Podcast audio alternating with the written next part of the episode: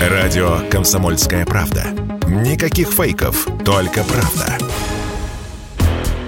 Ввести обязательную маркировку для пива договорились Минпромторг и Ассоциация производителей пива. В последнюю входят три крупнейшие корпорации, занимающие две трети нашего рынка. Это Балтика, Хайникен и AB InBevFS.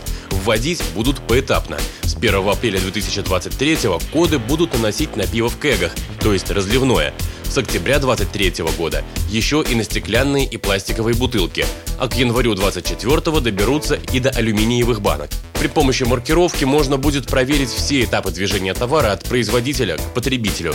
Сканируешь штрих-код и сразу все видно, что за товар, откуда прибыл, кто его выпустил и так далее. Это помогает защитить рынок от контрафакта.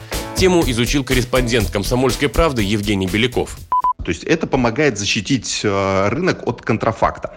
Ну, по крайней мере, такого результата добились при э, введении такой же маркировки при э, обелении рынка меховых изделий. Это был такой пилотный проект Федеральной налоговой службы. И вот тогда выяснился не только реальный объем этого рынка, но и такие мутные схемы посредников и продавцов, которые они применяли, чтобы уклоняться от налогов. То есть в итоге маркировка позволила там не только обелить рынок, но и повысить реальный федеральные сборы в бюджет.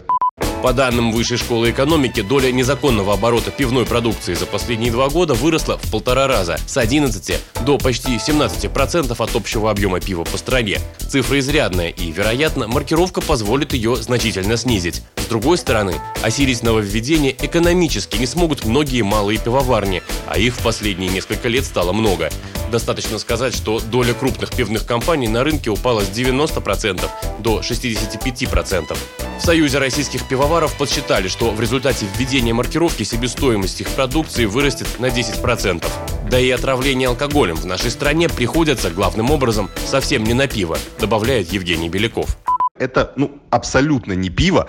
Это в основном паленая водка, суррогаты, то есть э, такие спиртосодержащие жидкости э, а-ля настойка боярышника и так далее, которые, в принципе, заведомо не предназначены для приема внутрь, да. Но э, так как их употребляет э, достаточно большая часть э, э, маргинального, скажем так, населения, да, поэтому и смертность от них гораздо выше. И, собственно, э, умирают от отравления алкоголем в основном люди, которые э, ведут такой маргинальный образ жизни. Естественно, это не те люди, которые покупают условно хороший коньяк или какое-то крафтовое пиво, например.